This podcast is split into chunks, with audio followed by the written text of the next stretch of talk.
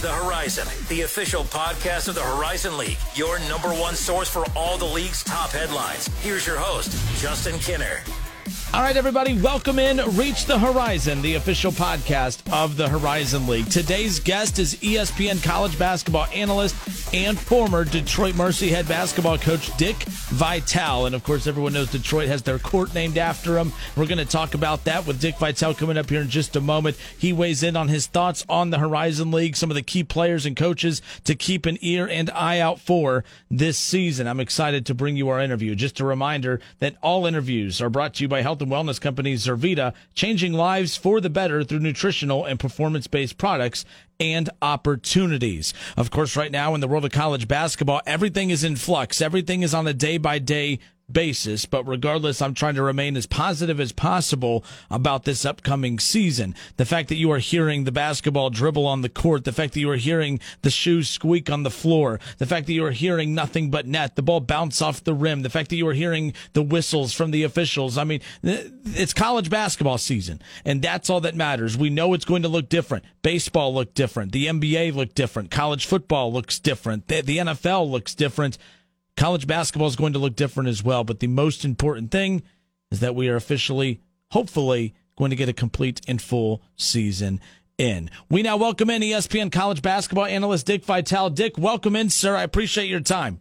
Well, you know, doing well right now. I'm in the car. I hope you can hear me nice, nice and clear. But I got a real hectic day now because you know the season's coming up, as you just said so well this pandemic has caused a nightmare for many. I mean, people unemployed, people not working, you feel so bad for them.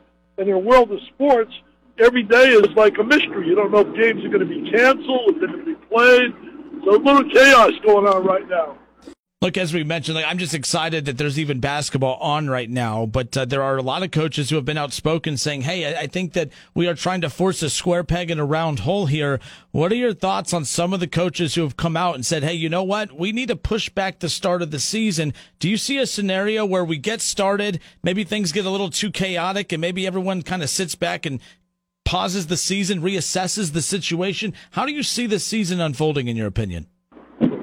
I don't know, but you get a lot of coaches now. Just for Coach K, I put it up on Twitter. they go to Dickie V yesterday. I put it up that he himself now says that he believes that basically the season should be pushed back a little bit later. As we know, Rick Pitino had that statement as mm-hmm. well. I've said that a number of times. I mean, this pandemic is totally out of control. I mean, we got to get that number one. The priority's got to be the health and safety of everybody involved. So I'm hoping we have basketball. I love basketball. I love college hoops. But man, I tell you, I, I don't know. I, I, I think we're going to have a season. I think we'll definitely have a March Madness, but it's going to be day by day.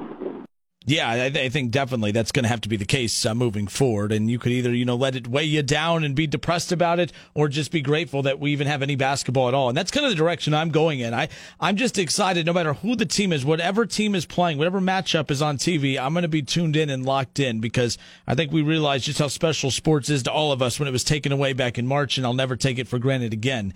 Uh, that's for sure. Now, Dick, you know, when I think of Dick Vitale, I'm 30 years old. So when I think of Dick Vitale growing up, it's, you know, it's awesome, baby. It's you, the sportscaster, your legendary sportscasting career. But, you know, when I start, you know, look back at your career before the sportscasting days, of course, your involvement in the sport goes back to your playing and coaching days. You had a lot of success uh, with the Detroit Mercy back in your coaching days. You ultimately left to take the head coaching gig with the Detroit Pistons. Now, take me back. Take, take us all back uh, to your coaching days with the Detroit Mercy. What are some of your most fond memories during that time? Yeah, first of all, I wish I was 30. Tell you, but the bottom line is, there were memorable days. We won 21 in a row my last year. Uh, my team was terrific. We were nationally rated. We went. We lost in the Sweet 16 to the number one team, Michigan. The game went right down the wire. I want to say this though right now. One of my great players just recently passed, mm-hmm. Terry Duerod. He was one of the stars on that team with Terry Tyler, John Long. It was a special team. We really we beat Marquette that year in Milwaukee, and they were they were the national champs two months later. So it just shows you how good we were. Had some great games over the years with Dayton, Don Donoher and his teams. We had terrific. I want to say this too. My sympathy goes out to Don Donoher's family. Yeah. His wife just passed. But bottom line is, we had a great, great team. And I know right now when you look at Detroit Mercy, they got a terrific player that a lot of people don't know about, Antoine Davis. I know Wright State is considered to be the best in the league right now with Youngstown State. Last year, Wright State, Northern Kentucky had great, great years. The kid Love can certainly play down there at Wright State. But the bottom line is Antoine Davis is a scoring machine. He really is. He gets a little support, Detroit can make some noise. His dad is Mike Davis, the coach, who led Indiana one year to the Final Four. The Horizon produces some quality basketball. Over the years, Valparaiso, I mean, there's been some real good teams that have come out of that league. Now, your time at Detroit was special, um, and as we just talked about, but the one cool thing is, you know, every time I go to cover a game at Detroit, I see your name plastered right there on the court. Uh, back in 2011, obviously honoring the, you know, honoring yourself during Jimmy V week and dedicating the court to you, naming it after you that has to be really special because I mean, there, we talk about statues, we talk about jersey retirements. There's so many great ways to honor, uh, you know, former greats. And you think about college basketball, the NBA, when courts are named after former players or coaches, that's such a special thing. I can't imagine how cool that is for you uh, to see your name on the floor uh, at Detroit. It was very special because really I wasn't there that many years, and for them to do that was really unique. I know we had the greatest team ever in the history of the university but I, at the time, I said, I don't deserve that, but certainly took that honor. Uh, love it. Love seeing your name there. It's great for your kids, your grandkids, and family later on. People in Detroit treated me like royalty. They, they were great. They were great. I, I, I sometimes think about, I wish I would have stayed maybe instead of going to the pros. But uh, uh, bottom line is, I think if we had stayed there together, I, I know this is a crazy statement. Probably some people will say this, but I firmly believe it we could have become a Gonzaga of the Midwest. that would have been that would have been something. And you know, I'm not going to lie. Selfishly, I'm glad that didn't happen because that would have, uh, you know, basically taken you out of the broadcast booth. That would have robbed me in my childhood of growing up being a huge fan of college basketball and college basketball fans around the world.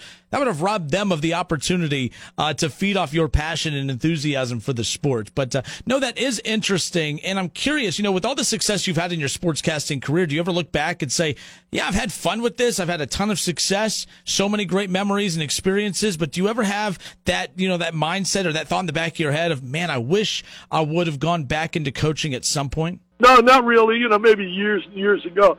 As you said, my career has you know, exceeded any dream I've ever had. Uh, right now, they're working on a documentary of my life too. He spent all day yesterday about that, and I, I, I just look and I, I've, I've been able to live a dream. I mean, I got all of these books out. I've got my latest book, The Lost Season, which mm-hmm. you're aware of. Uh, it's available at dickvitale.com. If people want to get that book, it's all about last year. It's all about the fact that teams like Wright State, and Northern Kentucky, and them didn't get an opportunity, and it's just really. Uh, a shame. But the bottom line is, most of all, all the money from that book is going to kids battling cancer, and, and that means a lot to me. So people go to dickvitale.com. We also got there, and you look great in this, man. We're raffling off a brand new red Mercedes convertible 2021. It's a hundred dollars a chance. We only got 1,500 chances we sell, and we sell out quickly every year. So if anybody's interested, you get it again at dickvitale.com. All right, good stuff. ESPN college basketball analyst Dick Vitale, good enough to join us here on Reach the Horizon, the official podcast of the Horizon League.